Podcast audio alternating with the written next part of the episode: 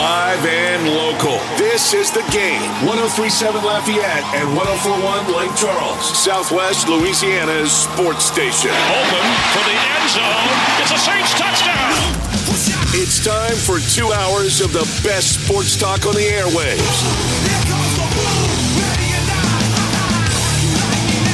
Here's your host, the blonde bomber, Jordy Hultberg. Oh, good afternoon and welcome. All hail the mighty dogs as Georgia, the world champions of college football.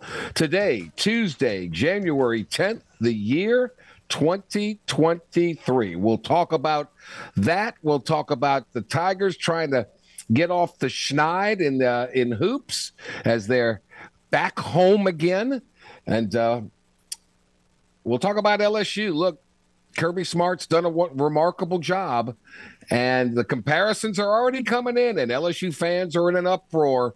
Is this year's Georgia team better than the 2019 LSU team? The main thing is Georgia is sustaining. LSU's a roller coaster ride, roller coaster up, and down and up and down. We'll discuss that. And we'll talk about the New Orleans Saints and the NFL playoffs today as my main man, James Mesh, back in the master control suite inside the game studios, spinning the tunes, pushing all the buttons right there on the campus of Delta Media, which houses KLWB, which is 1037 Lafayette. We're also on 1041 in Lake Charles. We're streaming around the world, 1037thegame.com, 1041thegame.com. And if you happen to be in the Acadiana area and you want to put a face to that voice, you can do so because we're simulcast on Stadium 32.3 and 133 on LUS Fiber. Did you miss the headlines of the day? Not to worry.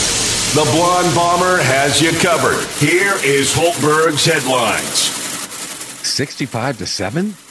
65 to 7? Are you kidding me?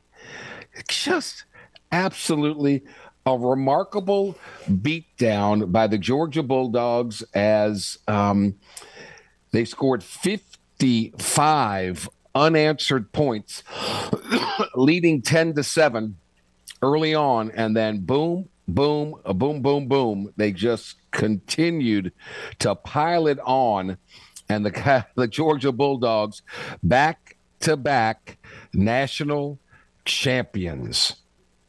Wow, Stetson Bennett. They're calling those in the Georgia community are calling Stetson Bennett the greatest Georgia Bulldog of all time. Well, his record speaks for itself. At 25 years young, in his sixth year of college football, five of them at Georgia, where they told him, You're going to be a third stringer, you're never going to play. Well, he did, and um, they are the champions. Uh, the last two seasons, 29 and 1 29 and 1. Kirby Smart's record as the head coach of Georgia, started in 2016. They went 8 and 5. The next year, they went to the Rose Bowl and they were 13 and 2. In 2018, 11 and 3. In 2019, 12 and 2. In 2020, 8 and 2 in that COVID shortened season. 2021, 14 and 1. 2022, 15 and 0. 81 and 15 overall, 48 and 9 in the Southeastern Conference. They started off 2016, they weren't ranked. 2017, number two in the country. 2018, number seven in the country. 2019, number four. 2020, number seven. 21, first. 22, first. And they're picked to be the, the number one team in the country going into next season. Stability, consistency, uh, job well done by the Georgia Bulldogs. Our guest list today, Sean Kelly will join us. Um, Sean Kelly is a near and dear friend of mine. He used to be the voice of the Tulane Green Wave. Then he became the radio voice of the New Orleans Hornets, and he did that for several years. He got a big time gig doing some uh, radio uh, sports for ESPN, doing the NBA and college football. I guarantee his wife said, Enough is enough. This travel is too much. Now he is the voice of the Florida Gators as Matt McMahon of LSU and Todd Golden will meet for the second time in their careers. Just a year ago, Matt McMahon was the coach at Murray State. Todd Golden was the head coach at San Francisco. Two of the hottest young coaching candidates in the nation. For weeks, their names were floating in almost every story involving a coaching vacancy or an anticipated job opening at a plethora of Power Five institutions. Uh, by the way, they were paired up in an NCAA tournament first round game in Indianapolis. McMahon's 30 win team facing Golden's team that had won 24 games. They hooked up on a thriller on March 17th, number seven seeded Murray State of McMahon moved on, survived in advance with a 92 87 overtime win over the 10th seeded San Francisco Dons. So they meet up again. Sean Kelly will preview that. LSU is going to be ranked very highly in every upcoming uh, way too early college football poll. Um, one has them ranked number five already. One has them ranked number seven. They return a lot of players. They return their quarterback. Can LSU finally put an end to the win 10, then win eight, win a national championship, then win six. Uh, the roller coaster. Can they get on a consistent, consistently high basis? That's what Alabama has always been since Saban's been there. That's what Kirby, uh, Georgia is now that Kirby Smart is there. Can they? Can they maintain that consistency? We'll talk with Koki Riley about that. Um, Sean Payton is considered the front runner, the front runner for the Arizona Cardinals job. He Caesars has him as the as the favorite for that one. Um, and that would be terrific since they hold, I think, the number three pick in the draft. Uh, that would be that would be worth it. That would be fun. Uh, we'll talk to Bob Rose about the Saints, about um, their exit interviews, and what uh, the evaluation that Mickey Loomis has to go through. Um, and we'll talk about like what do the Chicago Bears do? They got the number one pick in in the NFL draft because of Lovie Smith and Houston losing that game and losing the number one pick, uh, which got Lovie Smith fired it, kind of crazy, but but true. Um, they've got a pretty good quarterback, or so they think. Who was their number one pick a year ago, two years ago? Um, do they trade him and, and go after Bryce Young of Alabama? Do they trade the pick and pick up more picks in the first round?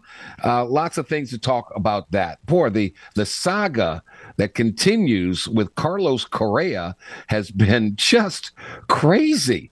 Um, what a month for Correa, who he agreed first to a 13 year, $350 million contract with the San Francisco Giants on December 13th.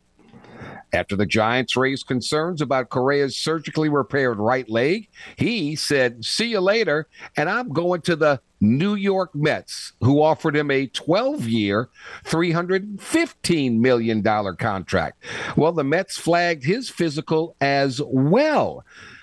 And efforts to amend that deal fell apart, which led Carlos Correa back to where he started with the Minnesota Twins, who are finalizing a six year, $200 million contract pending a physical. So back and forth, a topsy turvy offseason for Carlos Correa. Wow, the agreement includes a vesting option for four years and a $70 million, um, million dollar value will become official if Correa passes a medical review, which is currently taking place. The focus is on his lower right leg, which he broke in 2014 during a minor league game.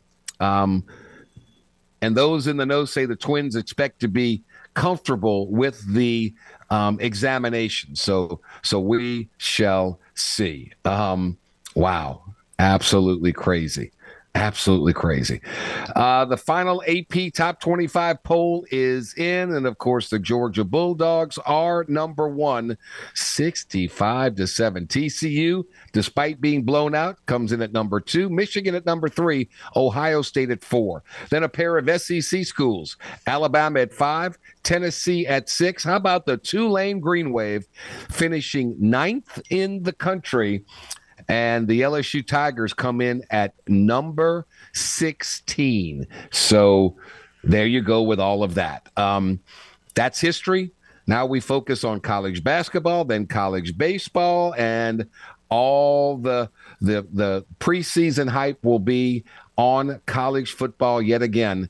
Uh, and again, LSU ranked uh, will be ranked very, very highly in all the preseason polls.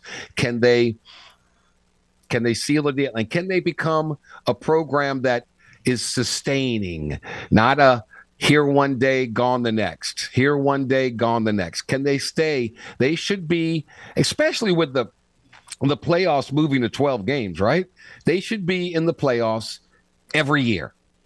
Every year. And if they're not, then they've done a terrible job, in my humble opinion. They should be in that 12 team playoff every stinking year because the SEC is going to get multiple teams in this thing. Everybody's going to say, well, uh, you know what everybody's saying now? Well, heck, the best national championship game would have been Georgia versus Alabama. And guess what? They're right. They are right. It just means more in the SEC. All right, we'll take a quick timeout. We're shifting our gears to a big matchup tonight in the Pete Maravich Assembly Center. The Florida Gators coming to town play by play voice of the Gators, Sean Kelly, joins us next here on the Jordy Hultberg Show. On the game, 1037 Lafayette, 1041 Lake Charles, your home for those LSU Tigers and the World Series champion Houston Astros. Tune in every weekday at 8:15 a.m. and 3:15 p.m. for the LSU Sports Update, presented by Tibbs Trailers here on the game. 1037 Lafayette and 1041 Lake Charles, Southwest Louisiana's sports station. And we are back 17 minutes after the hour on this uh, Tuesday, January 10th. Now that college football is in the books once and for all. Seriously, 65 to 7? Are you kidding me? Has there, has there ever been a blowout of such proportion in any in any sport, in any championship game in existence? I don't know, but I'd have to look really hard to find one. But anyway, uh, we shift our focus now fully and totally on college basketball, and in particular in the SEC. And tonight at six o'clock, uh, a very important matchup in Peach Palace as the Florida Gators come to town, one and two in the Southeastern Conference. LSU hosting at one and two, and uh, thrilled to have a friend coming on. You know, he started as the play-by-play voice of the Tulane Green Wave, uh, moved up to the NBA, became the radio voice of the New Orleans Hornets, got a big time gig working for ESPN, doing NBA games and college football games, and and now um, he is the voice of the Florida Gators. So they got a new football coach, they got a new basketball coach, and now they got a new radio voice. And I think the radio voice is better than the other two. Anyway, Sean Kelly, kind enough to join us. He is in Baton Rouge, my friend. Long time no talk. How have you been? I've been good. It's good to be back in the boot, Jordy, and uh, thanks for having me. I know that we've been trying to get connected for a couple of months, so this yeah. is a fitting way to do it. It's not how you start; it's how you finish. So, um, was that travel just getting to be absurd for you? And, and was that one of the reasons why you got back into the the college game? No, I don't think it was the travel, Jordy, so much as maybe missing being part of a team again, and okay. then looking for I wasn't even actually looking for it. It just it presented itself, uh, an opportunity to maybe be someplace very long term and, and to put some roots back yeah. down. The ESPN thing was great. I got asked a lot about why I wanted to leave ESPN. I I didn't. I was very happy in negotiating my next contract. In fact, I remain with ESPN in kind of a different role. Um, but this Florida thing kind of came out of nowhere and then just checked every box and not to get overly spiritual here, but sometimes we pray that doors be open when they're supposed to be open and doors be closed when they're supposed to be closed. And man, the doors were flying off the hinges here. And I finally you know, you've known me a long time. I finally said, "All right, I know I'm being stubborn. This makes total sense, so do it." So that's what we did. Couldn't happen to a more deserving guy than you. Uh, kind of interesting in this part of the world. Uh, you got a new football coach, Billy Napier. How, how's your relationship? How's he faring after one year as the football coach of the Gators? I think that he has um, fared well, and I knew going in that he had his work cut out for him. Um, yeah. You know, one of the things that we learned about Billy there in Lafayette was his ability to develop players and build rosters. And I think he's developed uh, a core group of players, and now he has, you know, I would call last year a partial recruiting situation. This mm-hmm. year, full on recruiting situation will show improvement. And, you know, there's a lot of talk about how much turnover is going to happen with Florida's football roster. But look, when you're 12 and 13 in your last 25, uh, at some point you have to look at, you know, okay, the roster and right. turning some of right. that roster over is is what Napier is out to do right now. And um, I think that maybe the most important thing that we saw in Gainesville was Billy get a chance to establish the culture that he likes to have, as far as you know, obviously what he did with the Raging Cajuns, uh, just a feel of his program, the type of player that he wants in there. I think that foundation has been laid through this first season, and now we'll see how he builds off of that. But as far as he and I go, uh, he is a blessing to work with. He is a gentleman and does things the right way, and so I couldn't awesome. be happier to have somebody that I could deal with day in and day out for six months of the year. Sean, welcome to uh, what LSU was was fighting for years and still fights, and welcome to that because you had to go through Alabama to win the West. You got to go through Georgia to win the East, and that freight train doesn't look like it's slowing down anytime soon. But enough of that. Let's yeah. talk some. Let's talk some hoops. Um, a year ago, Matt McMahon was coaching at Murray State. Todd Golden was coaching at San Francisco. The two met the NCAA tournament, and the Racers beat the Dons in overtime in the first round of the tournament, 92 to 87. Now they meet up again in different circumstances. What do you like about the way Todd Golden coaches basketball? I think that, by the way, that is such an interesting storyline about tonight's game. And just for a moment, three of the guys that probably gave Golden trouble in that game in the tournament last year now at LSU yes. Um, yes. with Matt. So uh, yes. that is kind of a renewal of that game from you know what ten months ago or nine months ago. Um, Todd Golden's approach is unique in that at the age of 37 and a former player himself, I think that he does very well with identifying and meeting this generation of players where they are. And mm-hmm you and I are both old enough now that um, maybe we we ourselves don't identify with this generation as well as we once did. We know the game, right? Right. But right. the players and how they've come up through the game is certainly different. And I think Todd recognizes that. Um, I like the feel around this team, uh, and it comes from him and his staff. And uh, at the same time, he still has one foot kind of in the old school, and maybe that's that he is kind of a Bruce Pearl kind of guy. Um, that's where some of his roots come from. And yet, you know, he gets this label as being an analytics guy. And, and yes, he uses those quite heavily, but at the same time, I don't necessarily think that everything he decides, whether it's in game or in preparing for his team, is is strictly driven off of some analytics chart or some formula, you know, that is beyond the X's and O's that are standard in the game. So a mix of those two is what I find in him, and okay. it's, it's one of those deals where I think he and Matt both are in the same situation. You're gelling a new roster, pieces coming from all over the place, and trying to you know find your way around town, let alone you know right. put a basketball team on the floor in the Southeastern Conference right now. LSU's had a tough time rebounding. They have a, had a tough time scoring in the paint, as recognized by their last game against Texas A&M. So the name Colin Castleton comes to mind at 6'11", about 250. He's a pretty good player, isn't he?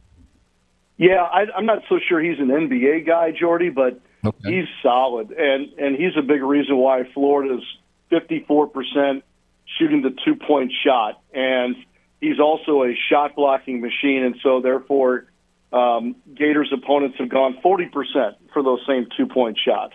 Uh, hmm. The three point line, just like seemingly everybody in college basketball now, is this wild night in, night out volatile stat. So, how does yes. that factor into tonight's game? I'm not sure. Um, the Gators seemingly just finally put kind of all the things together in their win against Georgia over the weekend, and we'll see how they do against an LSU team that likes to get downhill on you a little bit. Trae Hannibal and um, yeah. streaky at shooting at times, and seems to be better at home than they are on the road. Uh, LSU shooting 36% from behind the arc. The Gators 34%. Um, rebounding a critical critical key and turnovers as always. Uh, talk about guard play because in college basketball and well in every level of basketball, uh, guards are so important and so many teams are playing three. Some of them playing four guards in their starting lineup. Talk about the backcourt for the Gators. Yeah, it's it's Kyle Lofton right now, and and if you followed St. Bonaventure at all over the last several years, Lofton was their guy, and yeah. he transfers over as a graduate student. He had back spasms, Jordy, early in the season, so we never really got a good look at Lofton. I was starting to wonder if if the 38.1 minutes per game over the last four years was catching up to him. But now that he's kind of past the back spasms here in the last couple of games, we've seen him be the Kyle Lofton that I think Florida wanted. You know, SEC play, he's 12 points per game. His assist to turnover ratio is very good, and so and he's strong enough to to handle a you know an aggressive guard like Trae Hannibal. So that'll be a fun one to watch tonight. And then it's kind of been interesting against Georgia. The Gators finished the game small, and that included Trey Bonham and Myreon Jones on the floor. Um, mm-hmm. And so those guys, if, if when they're together, they seem to be pretty good as far as valuing the basketball maybe could be better shooting as a trio, especially from outside.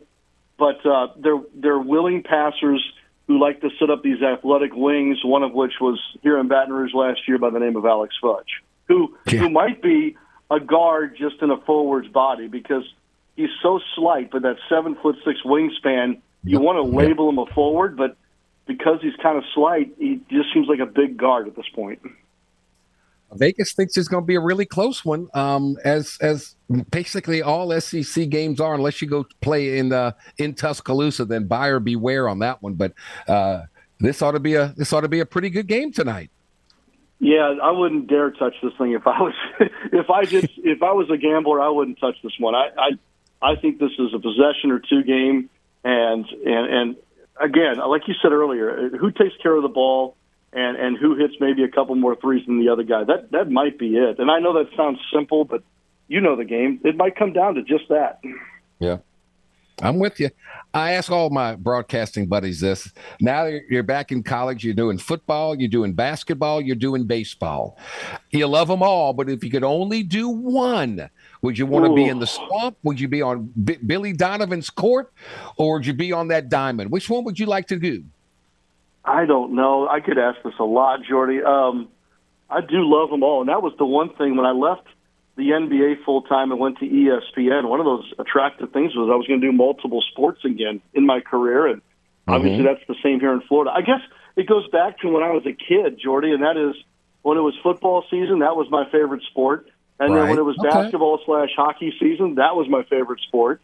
And then I love baseball. I probably played more baseball than any other sport out of the ones I just mentioned. So I'm a seasonal guy, and so right now I am all in on college basketball, and I love it, and the NBA too. Um, but man, in the fall, is there anything better than an SEC football Saturday? No, I don't know. It's no. hard to beat in all of sports yeah. right now. So I just gave you a really lame political answer there, you, but that's you really I did. I mean, there's a there's a governor's uh, race that's opening up in Louisiana. You could have thrown your name in the hat or something. Well, there's another job I would never touch. So no thanks. I remember Sean Kelly when he arrived in the NBA uh, with the Hornets, your eyes were as big as silver dollars.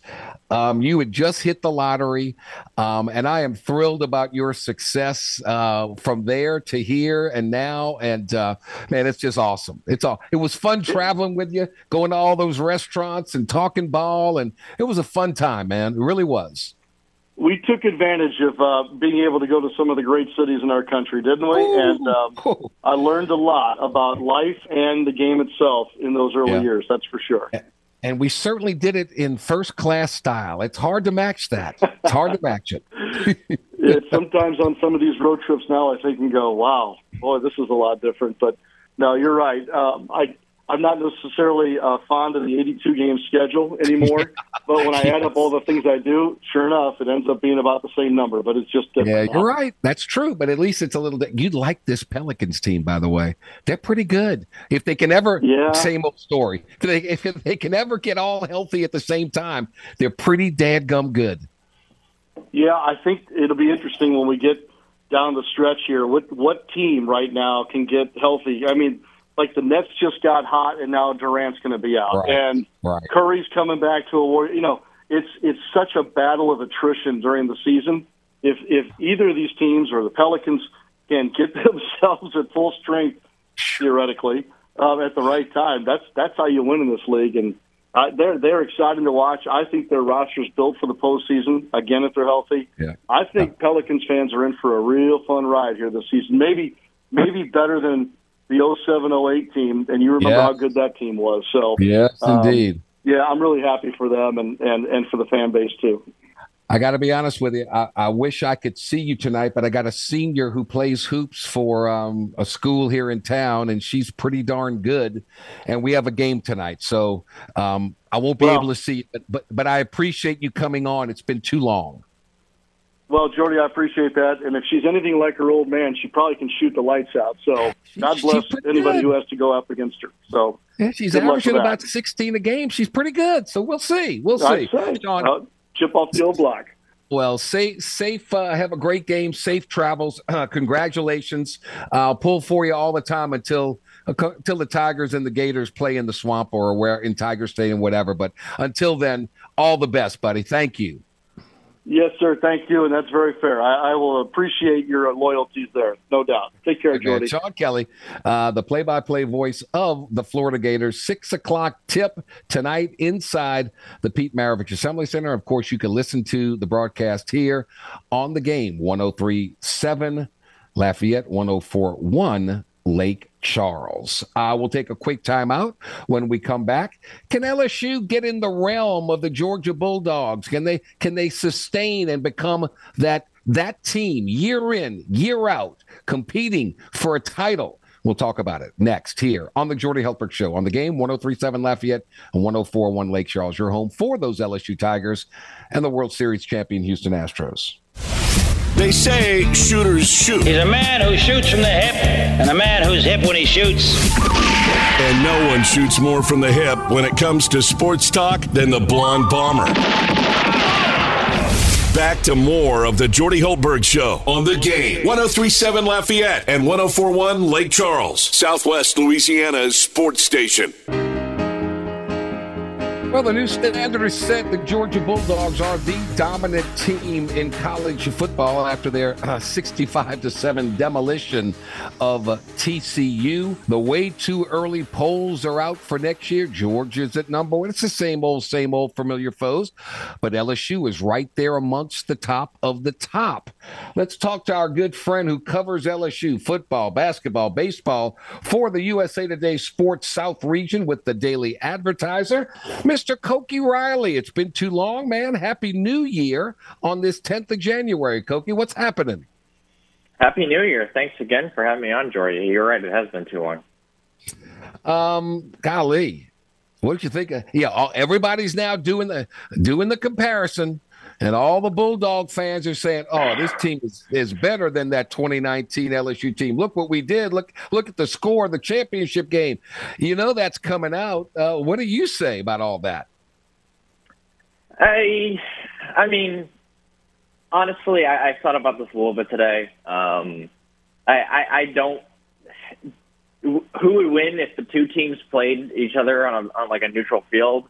Well, we will we will never get the answer, but I, I think it's impossible to deny that in terms of just just pure dominance and um, and just based off pure results and resume, LSU's 2019 has 2019 team has the best resume in the in the playoff era at the very least. Yeah. Because it's hard to compare them to you know pre BCS or any of those other teams just because those teams just didn't have the opportunity to play the sort of teams that like the 2019 LSU or this year's Georgia team played against. Right when you have those um, when you when you when you're forced to go against number two team and number three or four team in the nation to win the title. So Um, I think in this format, and and I could probably include the BCS format as well. I think it's safe to say that like the the 2019 LSU team has the best resume at the very least. I'm with you. Uh, the main thing, and Brian Kelly's talked about this, and so many. You know, LSU had um, the greatest season ever, 15 and 0 back in 2019, and then just like a blink of an eye, they go five and five, six and seven. Brian Kelly comes in, gets back to double digit wins. Uh, what Brian Kelly wants, and what every LSU fan wants, is not the highs and the lows. They want the consistency and year in and year out with a 12 team playoff coming in. They want to be in that playoff year after year after year.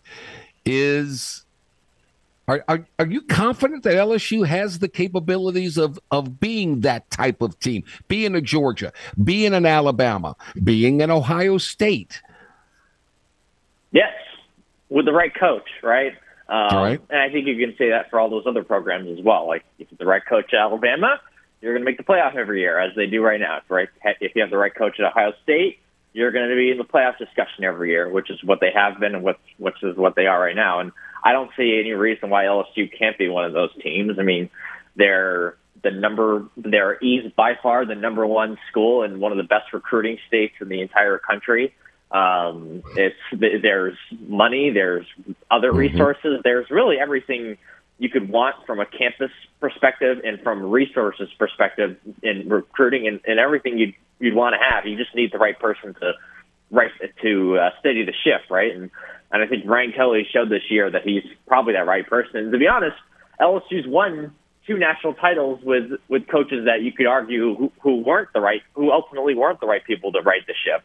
And they won the national championship with those guys anyway. So I, I just don't see any reason why LSU can't do that under Kelly talent is uh, is everything. When you look at um, what's coming back with the recruiting class that's coming in, with the transfer portal that's coming in, when you look at it, LSU's answered a lot of their problems. Particularly, it appears at the cornerback position, they've got some kids coming in there.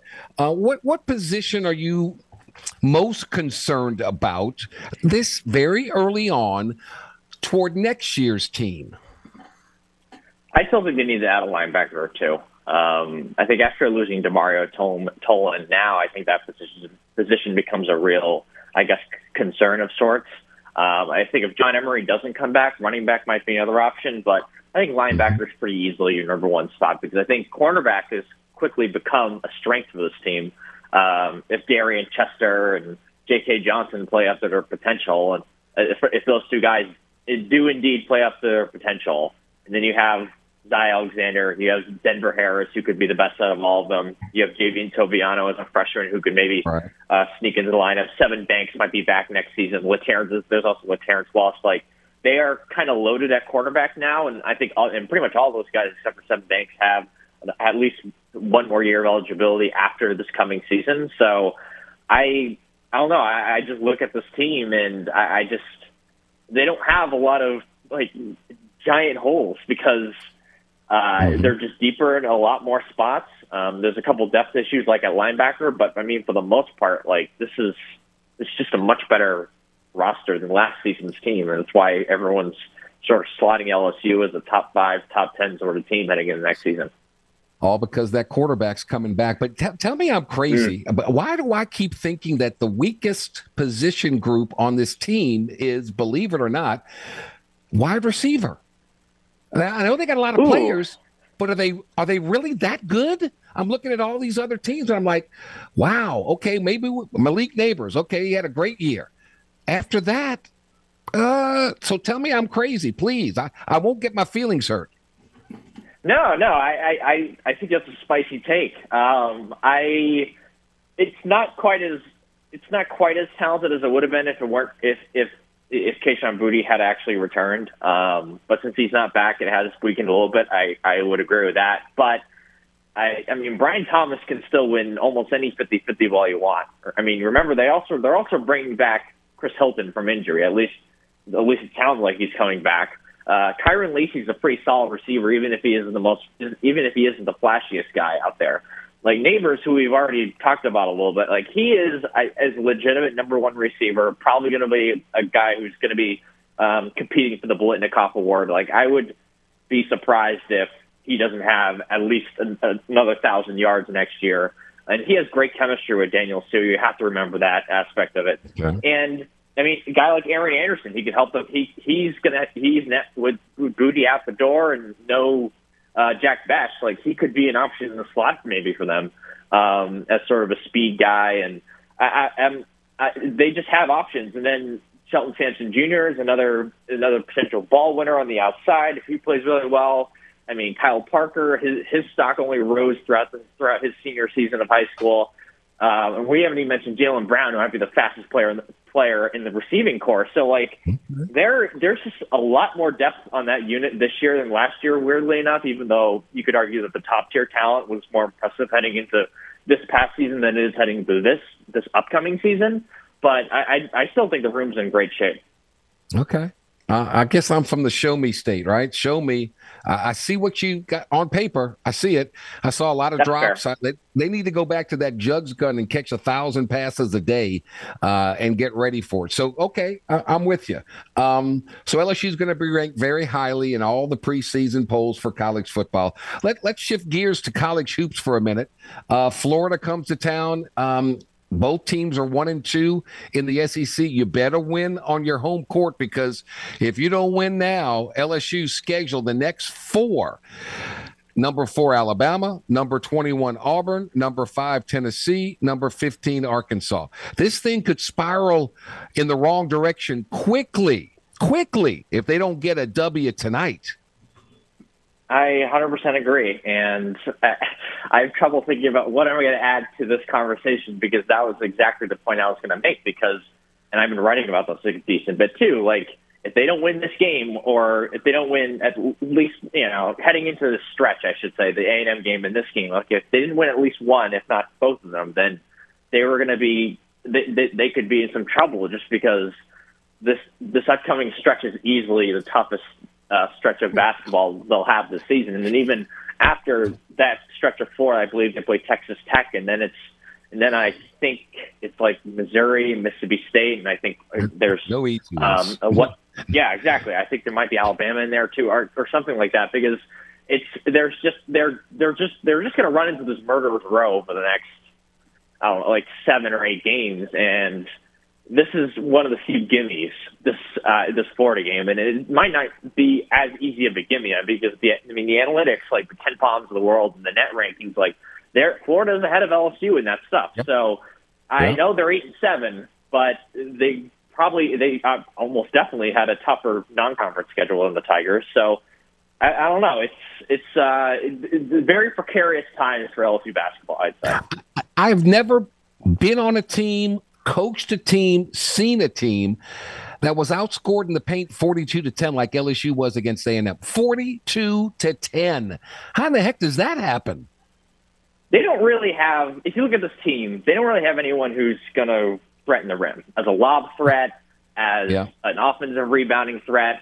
Um, they have some projects like like a Sean Phillips, for example. Um, they have some length on this team, but if you think about it, like the strength of this LSU team is that they can spread your five wide. Um, you got a like Der- guy like Derek Fountain, but he, again, he's a shooter too.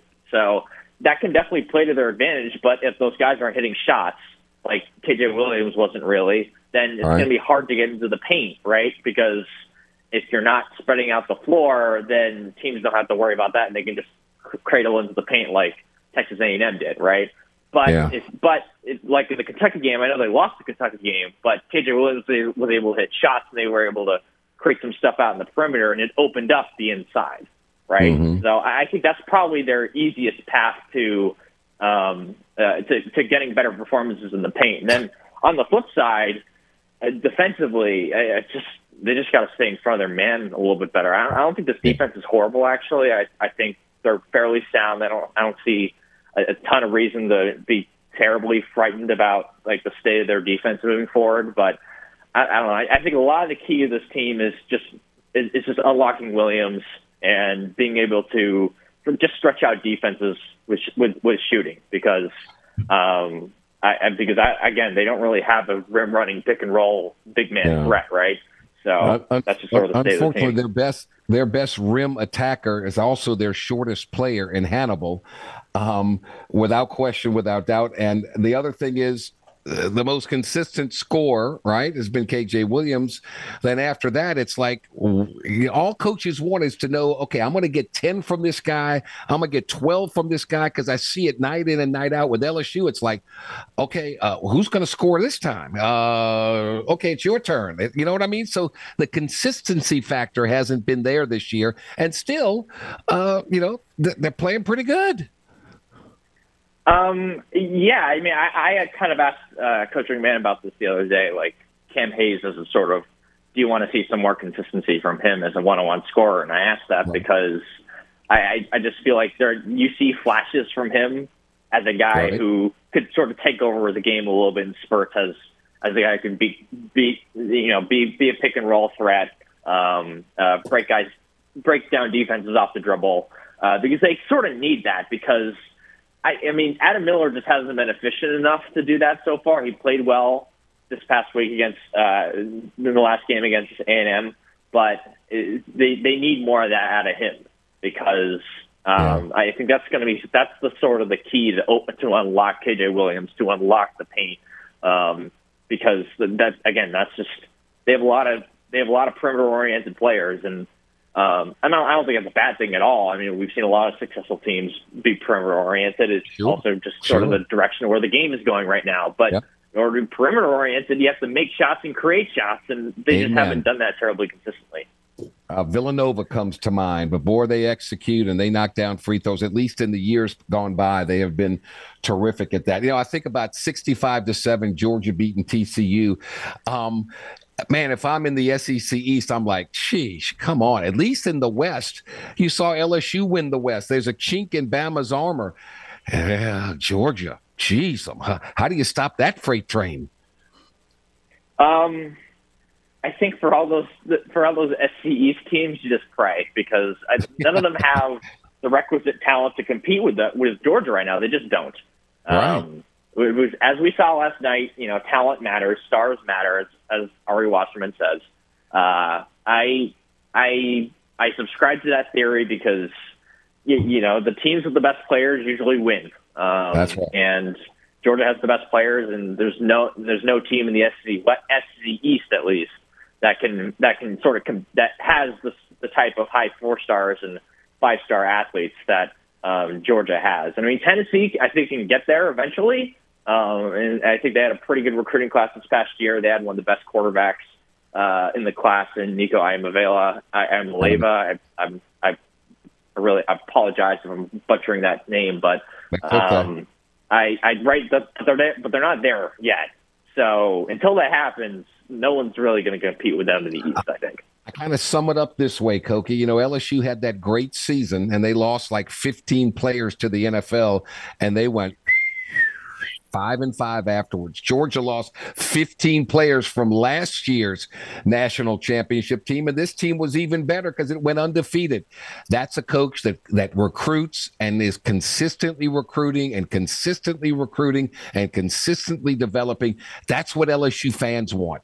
Uh, you're not going to win every year at national championships, but man, you just want to be in that 12 team hunt and have a chance, and that's what they want. And that's that's the responsibility of Brian Kelly. Um, and I think we both agree. I think the potential is there. Now we'll we'll see if the potential comes out to reality. Honestly, I would be surprised if Brian Kelly doesn't win a national championship at some point in LSU. I, it's there's the odds. I agree. It just makes too much sense, right? Yep. And or Ed Orgeron can do it. If Les Miles can do it, and huh. and do it with a worse developing system and uh, questionable assistant coaching hires and scandals yes. and all that sort of stuff, there's no reason why Brian Kelly can't. Um, and yeah, so we're up against the clock. I, I, greatly appreciate your time. That was fun, man. Thank you so much. Um, and happy new year. Continued success. We'll talk to you soon. Awesome. Thanks so much again. Uh, you're the best. Koki Riley, USA Today Network, and the Daily Advertiser. Back to wrap up hour number one next. Uh, we're back, wrapping up hour number one. Thanks to Sean Kelly, play-by-play voice of the Florida Gators. LSU versus the Gators in hoops tonight, six o'clock. You can listen to it right here on the game. Koki Riley of the USA Today Network. We're talking about LSU trying to maintain that consistency, be up there with the Georgias and the Alabamas year in and year out. Don't even debate the 2019 LSU team versus the 2022 Georgia team. Stop it right now. It ne- LSU never trailed in the fourth period of fourth quarter of any game game during that year. Georgia held on to beat to come from behind to beat Ohio State. End of debate. Hour number two, straight ahead here on the Jordy Hultberg Show. Stay with us. Live and local. This is the game. 1037 Lafayette and 1041 Lake Charles, Southwest Louisiana's sports station. Open for the end zone. It's a Saints touchdown. It's time for two hours of the best sports talk on the airwaves. Here's your host, the blonde bomber, Jordy Hultberg. Hour number two of two, and away we go on this Tuesday. excuse me, January 10th, the year 2023. My main man, James Mesh, back in the Master Control Suite in the game studio, spinning the tunes, pushing all the right buttons. He's right there on the campus of Delta Media, where 1037 Lafayette is. Also, we're on in Lake Charles, 1041. We're streaming everywhere, 1037thegame.com, 1041thegame.com. And we're on television in the Acadiana area as we're simulcast on Stadium 32.3 and 133 on LUS Fiber, 65 to 7, Georgia, back to back national championships in a dominating fashion. Doesn't take anything away from TCU being in the championship game. So stop talking about all that. You weren't, nobody complained that Michigan was in the Final Four as the number two ranked team, and TCU beat them. They deserve to be where they were, but they're a level below the Georgia Bulldogs. Uh, the last time the New Orleans Pelicans beat the Washington Wizards in D.C., Willie Green, the head coach of the Pels, was wearing shorts. He was playing for the Hornets and he was a backup guard on New Year's Day in 2011. Willie Green scored five points in 20 minutes in the Hornets' 11 point win. In Orleans' next 10 games in our nation's capital, it failed to get a win. On Monday, the Green coaching led Pelicans ended that streak. Despite missing Zion Williamson and Brandon Ingram, they beat the Wizards 132 112 at Capital One Arena. And it was the first win for the Pels in the year 2023. How about that? CJ McCollum, who rested in Saturday's loss to the Dallas Mavericks, returned, scored 34 points. Um, and uh, in the first half, he and Jonas Valanciunas combined to score 42. The Pels climbed out of an early double digit deficit to take a 10 point lead at the break. So uh, the Pels get to win number 25 on the season. They're 25 and 16. The only problem is two teams ahead of them keep winning. Memphis Grizzlies' uh, seven game winning streak continues, and the Denver Nuggets have won three in a row. So the Pels are now two and a half games out of first place, and it doesn't get easier because tomorrow they take on the Eastern Conference leading Boston Celtics. This is a tough, tough road trip for uh, the Pels to say, uh, without question, uh, without doubt. So stay tuned for that. Meanwhile, we'll talk a lot of NFL football. We'll talk a lot about the uh, New Orleans Saints. We'll talk about the playoffs. Bob Rose of the Saints News Network will join us as he does each and every Tuesday, um, and and we will uh, we will mention. Um, you know the playoffs and those factors. But the big storyline is what's going to happen with the new orleans saints. They've got a lot of thinking a lot of uh, decisions to be made. Dennis allen with his exit interviews and his exit exit uh, um, press conference with the media. Uh, one of the questions that I wanted to hear the answer to, I haven't heard the answers here, but I wanted to hear about uh, someone asked him, Hey, um, since the season's over, have you talked to uh, your boss, Gayle Benson, yet? Well, yeah, we've talked throughout the season, but um, you know, I feel like I've got Mrs. B's uh, support. She's been nothing but outstanding for for us, and and uh, you know, I'm sure that at some point we'll sit down and, and, and visit. But um, but no, I have not spec- haven't specifically sat down with her after the season and, and went through a rehash of the of the season. Oh, that will come.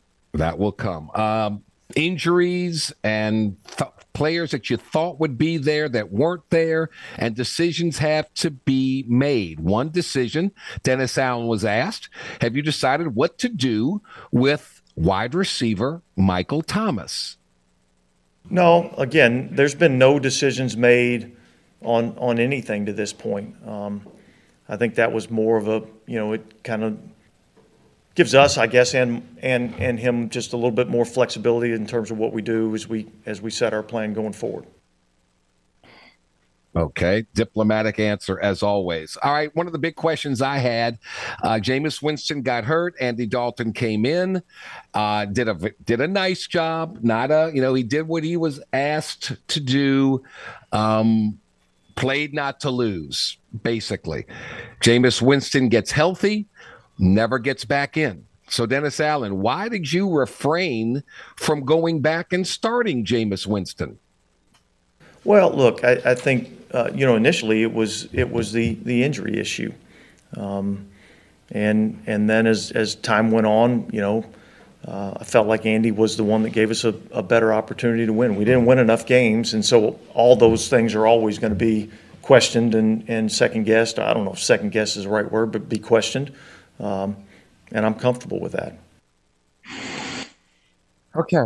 Um, well, we, a lot of decisions have to be made for sure no question no doubt about any of that so we uh, we shall see again bob rose will join us here in just a few minutes and we'll go through all the litany of uh, of the nfl for sure um, carlos correa First was going to leave the Minnesota Twins and go to the San Francisco Giants. That didn't work out because of a physical. Then he was going to go to the New York Mets. Well, that deal broke down.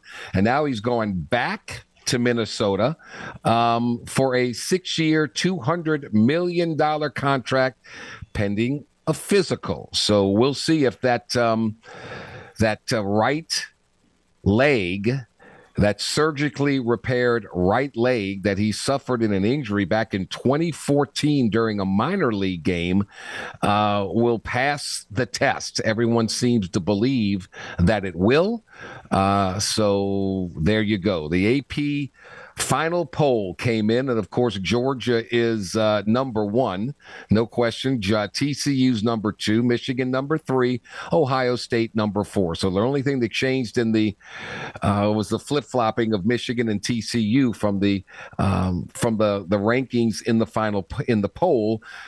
Michigan loses to TCU, so TCU leapfrogs them. Uh, Tulane, its highest ranking in decades, comes in the final ranking at number nine. LSU comes in the first season of Brian Kelly, comes in at number 16. Now, the, the, the difference here is now when all the preseason polls come out, Tulane's not going to be there. LSU's going to be way, way, way higher. Uh, in fact, uh, Georgia's going to be ranked number one one. Alabama's going to be in the top five. LSU's going to be in the top 10 for sure. Maybe even as high as number six, maybe number five in some cases. So a lot of expectations there. A lot of hope for LSU basketball tonight. Back on the hardwood as the Florida Gators come to town. Um, LSU is uh, one and two in league play.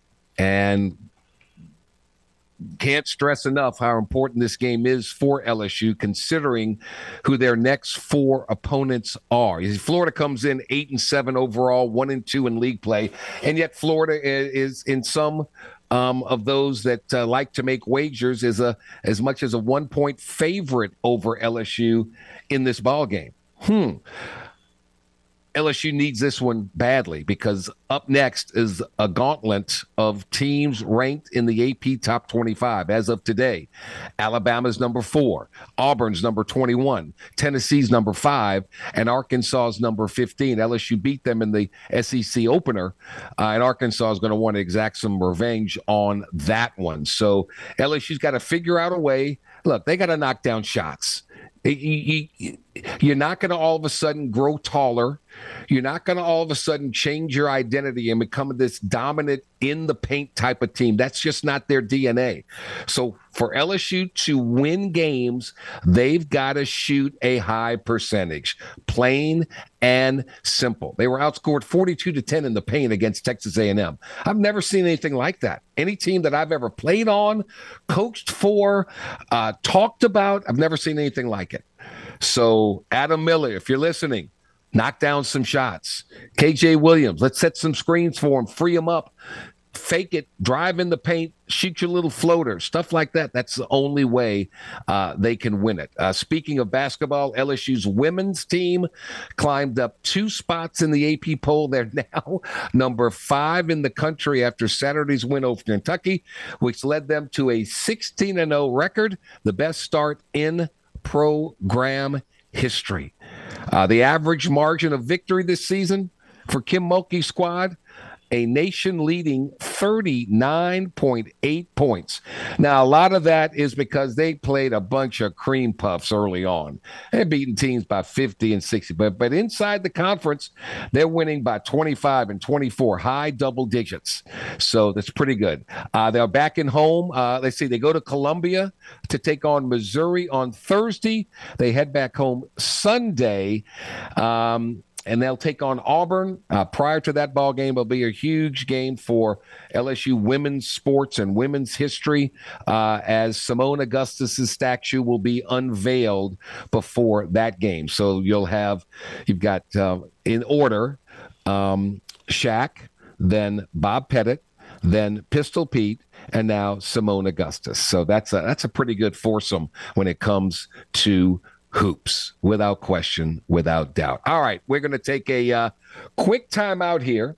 Uh, when we come back, Saints, a lot of things to discuss, a lot of things to talk about. Can somebody grab, can Arizona grab Sean Payton, please? We can get that first round draft pick. That and the NFL playoffs will determine some winners in that as we roll on with the black and gold report with Bob Rose of the Saints News Network when we return here to the Jordy Hultberg Show on the game 1037 Lafayette, 1041 Lake Charles, your home for the LSU Tigers and the World Series champion Houston Astros. It's time for Jordy to march into some New Orleans Saints talk with Saints News Network's Bob Rose. Here is the Black and Gold Report with Bob Rose here on the game 1037 Lafayette and 1041 Lake Charles, Southwest Louisiana's sports station. Oh, what a snoozer that was in Caesars Superdome to end the regular season as the Saints fall to the Carolina Panthers. As we have said ad nauseum, they are 7 and 10 heading to an off season of much uncertainty. Bob, I know you're smi- are you smiling? I mean, how are you, man? Hi, Jordy, you called it a, a snooze fest. Uh, my anger my anger kept me from dozing off in this one. Uh, but I, other than that, I'm pretty well, my friend. Uh, I hope you are the same. I am well. Um, I want to play this soundbite and then get your thoughts. Here's uh, Dennis Allen uh, on his exit. Um, interviews with the media. Uh, he was asked about uh, self evaluation. Listen to this one. You sit down and you, you, you think about it and you write down things. All right, what did I do well? What did I not do well? Part of that is not just self-evaluation, but I'll get, I'll ask Mickey, Michael, Jeff, coaches, you know, hey, what'd you think? What I do well? What I not do well? Um, and I'll take that information and try to grow from it.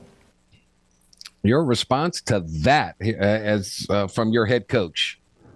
Well, my response to you, Dennis Allen, is you showed so little growth during the regular season. Then what sh- what should we really expect to change this offseason? Mm-hmm. I, I hope it does uh, because I do think the team is going to bring Dennis Allen back. Uh, you know, whether we as fans agree with it or disagree with it, we don't make that call. And I think because of the way the team played down the stretch, especially defensively. Uh, you know, Da probably earned that second year, but again, you know, he he seemed to learn so little during the regular season, uh, or seemed to grow so little during the regular season. Then what should we really expect to change into 2023?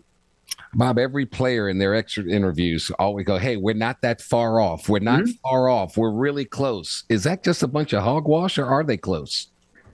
Um, it's what players say, uh, you know, especially players that want to be back in a New Orleans Saints uniform next year. But I'll tell you, I don't think they're as close, uh, or I don't think they're as far off as what a lot of people consider uh, or believe that they are. You look at the way this defense played the second half of the year, really the last 10 games, they were a championship level unit. Uh, you look offensively, I mean, Chris Olave, a rookie, uh, you know, Rashid Shaheed, a rookie, Juwan Johnson just in his third year. Uh, you know, eh, the, the, the future could be bright with the right moves, uh, uh, personnel moves this offseason. Obviously, a huge question at quarterback, some big decisions on offensive line, defensive tackle, uh, in the secondary. Uh, but I, there, there's still a lot of talent in this building. I really believe that. You mentioned Chris Olave. Listen, here's uh, he was asked about uh, his first year, rookie year. It started off great. I think it tailed off a little bit, uh, but here's Olave's reaction to his first year. Uh, it was a long year, you know what I'm saying? Now that I know what's going on, now, that I know what's going to happen in a year in the NFL season, I feel like I could prepare for that in the off season and just keep getting better. I know it's a lot of things I could work on. Uh, the stats was there, but uh, I know I left a lot of yards on the field, and I know I could improve a lot in year two. So I'm going to do that this off season. Uh, yeah, I think that piano got on his back. It was a long season, and um, I think that happens. I, I, guess we're all hoping, Bob Rose of the Saints News Network, that um, Vegas is giving uh, the best odds for the new head coach of the Arizona Cardinals to be Sean Payton. I don't know why he'd want to go there, but I hope he does. They've got the third overall pick in this year's draft. Saints need a quarterback. Can we make that happen, Bob? Uh, yes, sir. I'd love to see it happen. Uh, yeah, and as you know, Arizona was my favorite, uh, along with the Chargers, one A and one B, all the way back to the preseason. Uh, I think it's very interesting that Arizona cleaned house completely. Uh, you know that they're also going to be looking for a new general manager. Uh, you know, so maybe that's an opportunity for Payton Ooh. to kind of handpick his guy Ooh. to go along in Arizona. Could we have? Could we have Mickey Loomis and Sean Payton reunited and it feels so good in Arizona? Well, I mean, yeah, I, I certainly consider it. There have been rumors about Mickey stepping away from the Saints before. Uh, you know, nothing for the last couple of years. Uh, and if not Mickey Loomis, why not one of those other front office guys? He has a great relationship with Jeff Ireland, yeah. uh, has a good relationship with Khai Harley, who is a salary cap wizard. Uh, there's uh, you know, Kyler Murray is in Arizona. Uh, whether you believe Kyler Murray is a franchise quarterback or not, uh, you know, I have questions myself. A lot of people do believe in him, and there's all kinds of defensive uh, pieces in uh, you know with the Cardinals, along with some very very talented wide receivers. Yeah, I could I could still see Sean Payton landing in Arizona. Wow, um, they'd have to give that first round pick up, right? They'd have to. Well, I hope so. Uh, you know, that's that's the rumor mill, and that's what the Saints are going to be asking for. But that's an awfully high pick to give for a head coach, even one the caliber of Sean Payton. Uh, yeah, I keep cautioning Saints fans, and you know, look, I know, I know everybody wants a first round pick at the at the minimum, but do not be surprised if it's maybe a second round pick this year and a future first round pick. Mm-hmm. I hope I'm wrong because that number three pick would look awful glorious. It gets your franchise quarterback in your building if you have it. Uh, but you know, we'll we'll wait and see what transpires. Interesting, interesting to say the least. Uh, we uh, we shall see. Um, Michael Thomas, last last season as a Saint, is he gone? You think? Yeah, yeah, Jordy, I think he is. Uh, and again, this is something I hope I'm I hope I'm wrong at because I love Michael Thomas, the player, when he's healthy. Uh, the problem is he hasn't been healthy for literally three years now. Uh, this move that they made to restructure his deal, the way that it sits now, if Michael Thomas is a still a New Orleans Saint on the third day of the new NFL year, which is March, mm-hmm. uh, yeah, then Michael Thomas is going to get one hefty roster bonus. Uh, I think this opened the door for the team to pr- probably try to trade Mike first but if that's unsuccessful, uh, you know, then it now, uh, you know, it now cracks the window for them to release him uh, with a slightly smaller salary cap hit that they can spread over a couple of years. How we talk about Sean Payton getting getting a first round pick for him. What the heck do you get for a guy that hadn't played, who had had who had arguably one of the greatest seasons ever as a wide receiver, and then has fallen kind of off the face of the earth for back to back seasons. What what can you get for that? Yeah, and that's the major question. Uh, you know, uh, Mike showed in his first three games this year that he still got it. Uh, you know, no question about that. Uh, but again, if you're a if you're a team and you're eyeing up Michael Thomas, you're sure as heck not going to give up a first round pick. Not when you're que- uh, you know questioning his durability. Uh, realistically, I think the Saints might be able to get a an early day three pick uh, or something in the conditional lines of a mid a mid round pick that you know if he hits certain incentives with another team, catches, games played, you know, yardage, uh, you know that that could escalate maybe into a higher pick. Realistically, that's what we're looking at for a Michael Thomas trade. Here's Bob Rose, Saints News Network. Jameis Winston's not going to be around anymore. The question is, um, is Andy Dalton uh, because he had a decent year. Let's say you draft a quarterback, um, you gotta you gotta groom that quarterback a little bit. What what do they do with Andy Dalton? Uh, I think that what they'll probably do is let Andy test the test the free agent market, uh, you know, as a courtesy to him. They'll tell him that they plan on going another direction with the starting quarterback in 2023. Mm-hmm. But Andy was perfectly content in coming to New Orleans this past season as a backup quarterback. So we know that he, uh, yeah, he does have that mentality. I, I, look for him to you know, search the free agent market. If he doesn't find any potential starting spots, even if it's as a bridge starter, which it would be, uh, then he'll probably return to New Orleans. But I could c- completely see that scenario. But again, you know, not as a starter. Uh, but we know Dennis Allen loves the guy. I mean, he, he not basically, he flat out chose Andy Dalton over Jameis Winston when both were healthy. Uh, you know, so Dennis does feel comfortable with Andy Dalton and what he brings to the table. Should he have to play him, ultimately, I do think that Andy winds up back in New Orleans as a backup quarterback. Give me reasons for optimism. We um, had a bad season. Uh, we don't have a quarterback. We're so far over the salary cap. Uh, we don't have a first round pick. Uh, well, how, how, how do we right this ship in a hurry? Uh, man, I wish I could give you reasons for optimism. man, uh, yeah. Listen, this defense is this defense is terrific. Uh, and I know that there are going to be all kinds of rumors floating around about Cam Jordan and or Demario Davis being cap casualties because of their salary cap number. If even one of those guys are back, and I'm rooting for both of them to be back and finish their career in New Orleans, they have so many young pieces around. Carl Granderson came on strong down the stretch. Yeah. Uh, the linebackers, even without Demario Davis, re-signing Kaden Elliss is a top priority. Agreed. But you have Pete Werner, you have Marshon Lattimore, Alontae Taylor, Paulson Adebo in that defensive backfield. Uh, you know, a couple young uh, other young pieces on the defensive line. We already mentioned Chris Olave, Rashid Shaheed, Alvin Kamara. If they choose to stay with him, yeah, I know he's facing legal problems, but he is still a problem on the football field for opponents.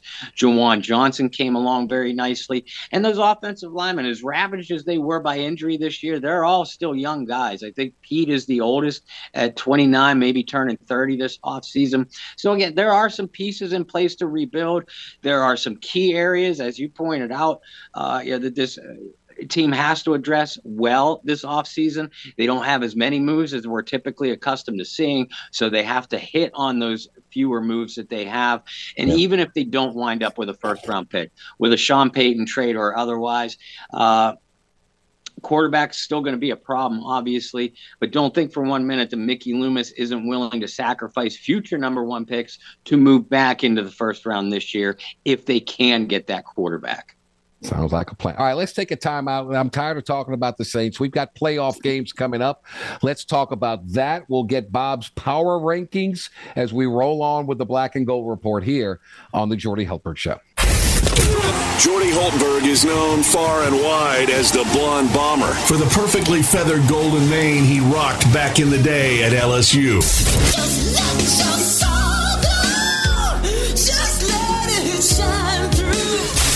The hair may not be as golden or as long, but Jordy is still making a name for himself. Back to more of the Jordy Hultberg Show on the game. 1037 Lafayette and 1041 Lake Charles, Southwest Louisiana's sports station. Uh, yes, definitely not as long, definitely not as blonde, but uh, it is what it is as we continue the Black and Gold report with the Saints News Network's one and only Mr. Bob Rose. Bob, we talked about the Saints ad nauseum. They're done, but we've got some playoff games and it all gets started uh, with the 2023 wildcard game. So if you're up for it now, let's get your thoughts on these games, starting with the Seattle Seahawks at the San Francisco 49ers. Very rarely, Bob, do you see in the playoffs a team a double digit underdog, but that's what Seattle is. Even though Brock Purdy, 5 0 as a starter, he's still a rookie. He hadn't played in a playoff game yet. What do you think about the Hawks at the Niners? I uh, know he ha- Brock Purdy hasn't played in a playoff game yet, and I am going to be very interested to see how he reacts to playoff pressure against, especially against such a playoff season coach such as Pete yeah, Carroll. Right. However, I think Seattle down the stretch of the year, they kind of showed after a, a, strong and surprising start, uh, they kind of went into a swoon a little bit. Uh, yeah, this team definitely limped into the playoffs. I think Seattle's going to make a game of it. Uh, but listen, I think San Francisco is a bona fide Super Bowl contender. Uh, I could see the I could see this game being close early, but the 49ers pulling away, uh, yeah, late. That defense is just too good. Seattle's not going to be able to do much. All right, uh, Geno Smith. So much pressure on him. He averaged 260 passing yards and two regular season losses to the Niners. That Niners defense too good. Chargers at the Jacksonville Jags. How about the Jags coming from behind, winning that one? They won the regular season matchup on the road, kind of blew the ja- the Chargers out, and they closed the regular season on a four game winning streak. Justin Herbert, uh, Joey Bosa, and the the regulars are back. Jacksonville, uh, one and a half point underdog at home. What do you think? Boy, I, everybody assumes since the Chargers made the playoffs that that's not going to be a destination for Sean Payton. I keep saying I still think it could be if the Chargers go out in the first round.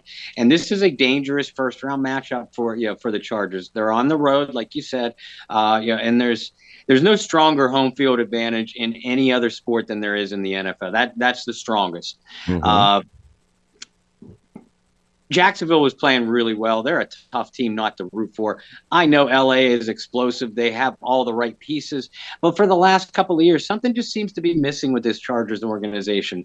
Killer hmm. instinct, falling short in the uh, you know, in pressure moments, things like that. Uh, I like I like the Chargers roster, I really do, but I think Doug Pederson is going to pull this one out. I think Jacksonville continues their roll, and uh, and they're going to knock the Chargers out. And Sean Payton could be rumored for the Chargers job. I'm hoping Jacksonville wins just to advance so we can further close the lid on Urban Meyer and what a horrible hire that was. Uh, I'm not a fan of Urban. Not a fan. Sorry, just not. Um, all right, Bob Rose. Here we go. Um, another divisional matchup. Miami at Buffalo. Another double-digit favorite role for the home team in the Buffalo Bills. I don't know who's quarterbacking for Miami. Is it Tua? Is it Teddy? Two gloves? Is it some dude named Skylar Thompson? You put all three of them together. I'll still take Josh Allen over the three of them combined. I don't see how Miami can go to Buffalo in that weather with that quarterback with their with their story that they're playing for for number 3. I don't see how Miami can can come close to winning this thing.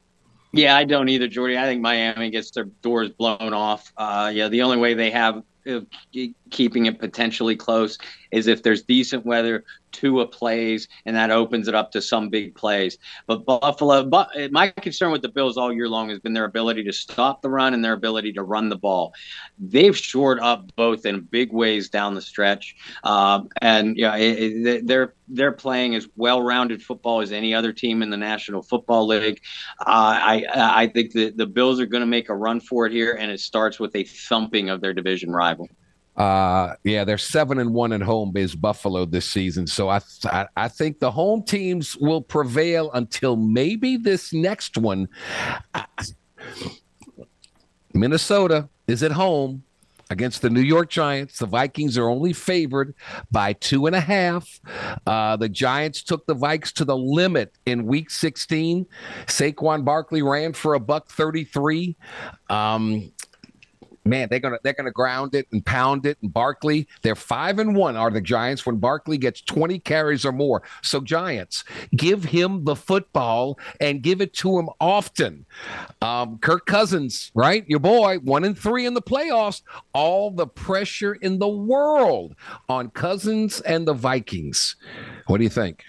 Yes, sir. It absolutely is. And I've said time and time again that I think Minnesota has done it with smoke and mirrors all year long. Uh, I'm glad you pointed out that the Giants took them to the limit a few weeks back. Uh, I really should have won that game because, uh, yeah, I, I, watched it. They had their opportunities. I think Minnesota can win this game if they get up early, if they come out slinging the ball and Cousins is accurate. Uh, but playoff Kirk Cousins, I just don't trust.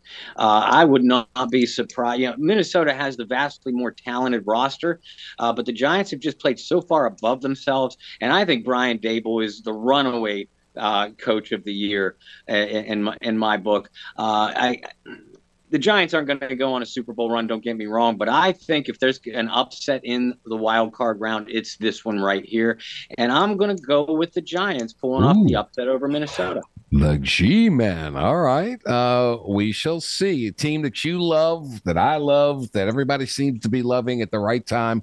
Uh, the Baltimore Ravens at the team we love, Cincinnati Bengals. Um, here's another game where the quarterback situation directly impacts the spread. Cincinnati's favored by six and a half.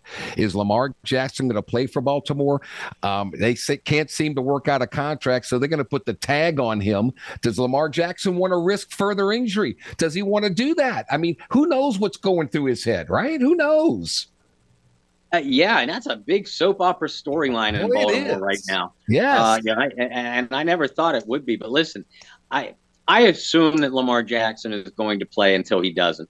Uh, but the thing about the Bengals defense, they've always played against Lamar extremely well. Uh, I think that the Cincinnati has a very underrated defense. Everybody knows what the Bengals have offensively. Uh, yeah, I, I think the Bengals defense was just as much responsible for their title run last year and for how well they're playing now. Yeah. Uh, it would not. It, if Lamar doesn't play, they're going to blow Baltimore out of the building. If Lamar does, if the yeah, they, they might come within ten points or so.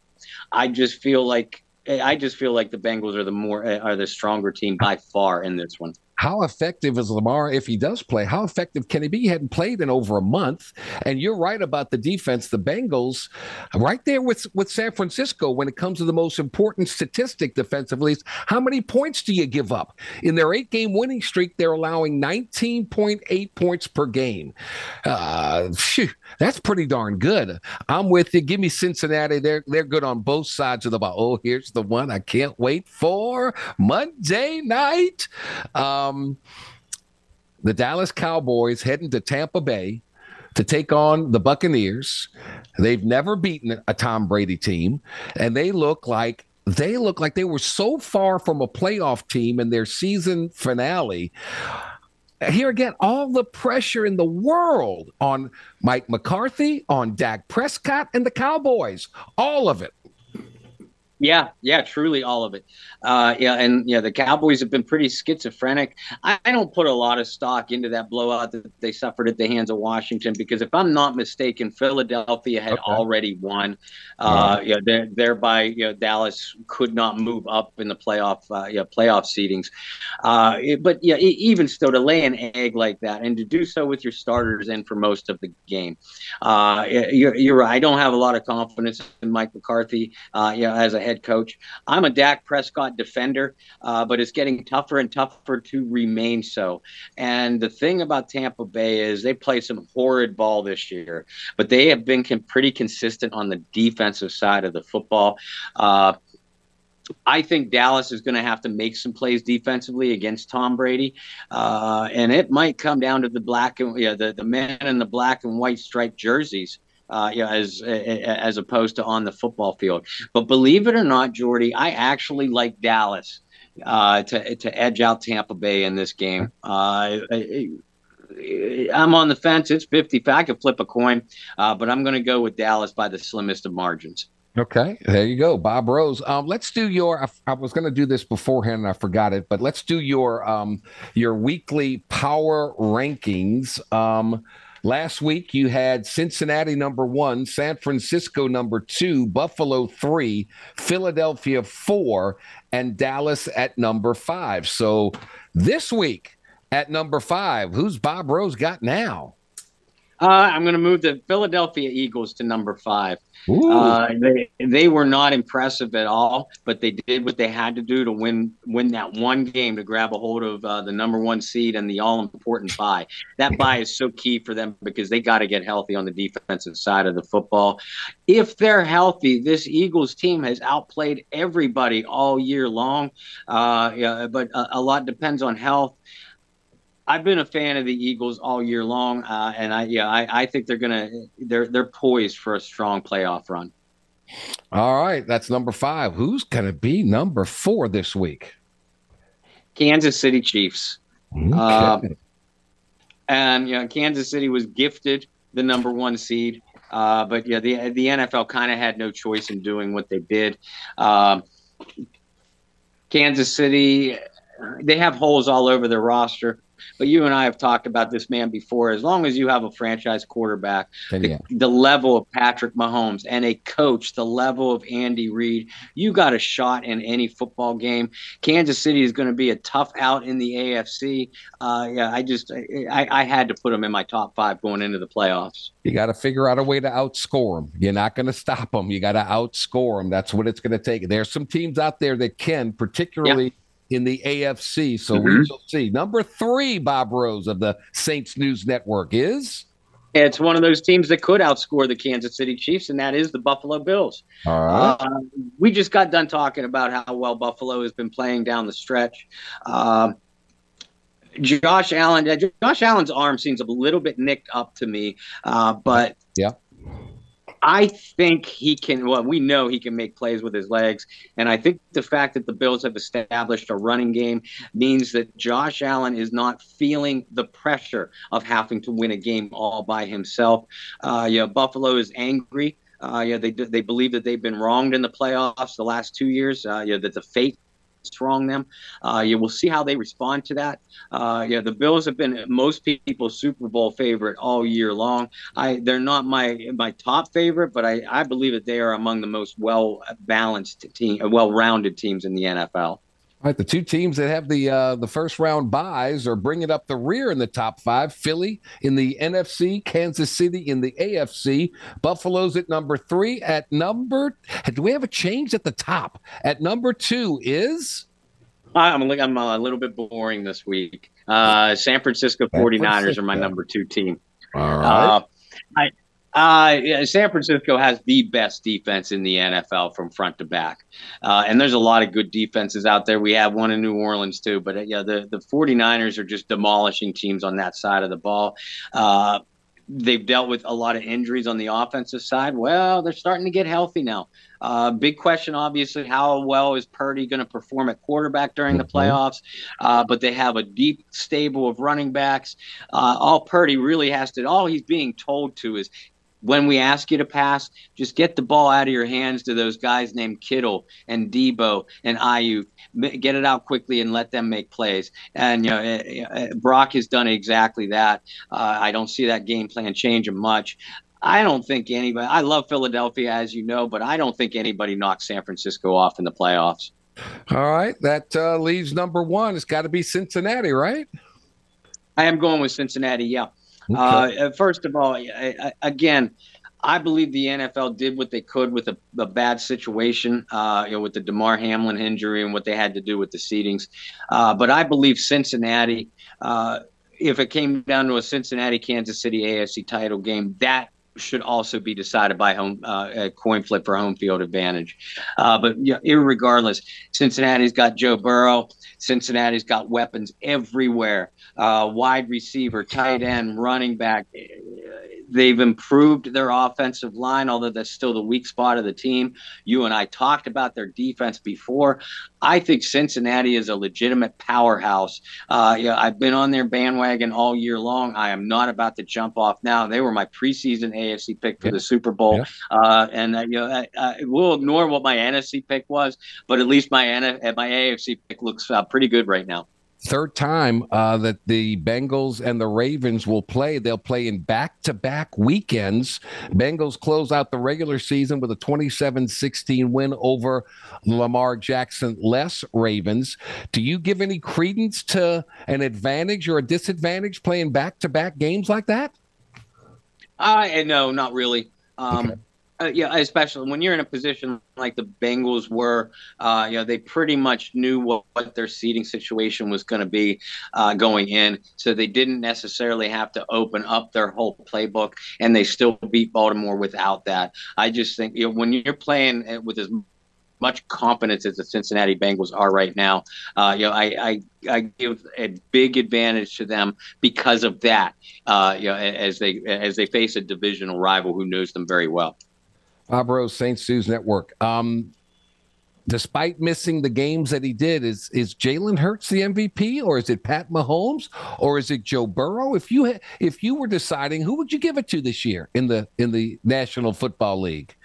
Uh, who I would give it to is Joe Burrow. Um, okay. I think Patrick Mahomes ends up getting it because of name recognition. Uh, you know, he's won it before, uh, but know, Burrow to me has had the slightly better season. Um, yeah, he had injuries, if you recall, at the at the receiving corps, and you know Joe just keeps putting up those numbers. You can hit him, you can throw him around the field. Uh, there has never been a player closer to Joe Montana than Joe Burrow. You mm. can beat that guy senseless, and he is still going to get off of the mat and beat you in the fourth quarter, mm. uh, you know, and just throw dimes. Uh, you know, Joe Burrow is my favorite quarterback to watch in the NFL. Like, this is no disrespect to Jalen. I love Jalen Hurts. I love how he remade himself as a passer. Patrick mm. Mahomes, Josh Allen, Herbert, they're all formidable.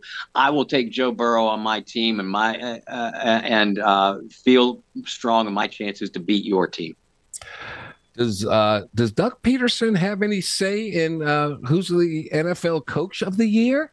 I mean, he took Jacksonville to the playoffs. I know there's some some very deserving coaches in, in Buffalo, uh, in Philadelphia, mm-hmm. Minnesota, but this resurgence of the Jaguars has been pretty impressive. Oh yeah, and I love Doug Pederson, as you know. My coach of the year is Daboll. Um, I just think he did more with less. Who? who uh, yeah, because sorry. you look at the uh, Brian Daboll for the Brian Giants. Okay. Uh, but Pederson has got to be got to be a close second, and I I wouldn't have a problem at all. Uh, you know, if uh, if Doug ended up winning it, uh, you look at the mess that he inherited in Jacksonville. Yeah, there was talent on that roster, uh, but the Jaguars had missed on so many high first round draft picks. Uh, you know, having to pick themselves out of the earth Urban Meyer mess that he left behind. Uh, you know, Doug Pederson right. was such a great hire for them. Yeah. Uh, you know, and you know Trevor Lawrence, who I was you know kind of openly questioning uh, you know eh, whether he was going to end up being a bust. He looks far from it now. Pederson yeah. is getting a lot out of his quarterback. Thirty seconds. One quick last answer. Um, Aaron Rodgers, Tom Brady, do both stay with their respective teams? Are both on different teams? Or are both retired after this season? Uh, neither is with is back with their with their teams. I believe Tom Brady plays in the NFL next year. Elsewhere, I believe Aaron Rodgers finally retires. Very good, Bob Rose, Saints News Network. You are number one, not Cincy. You are number one. We'll talk to you next week. Thank you, sir. Can't wait, my friend. Thank you, and have a great week. Bob Rose, here we go.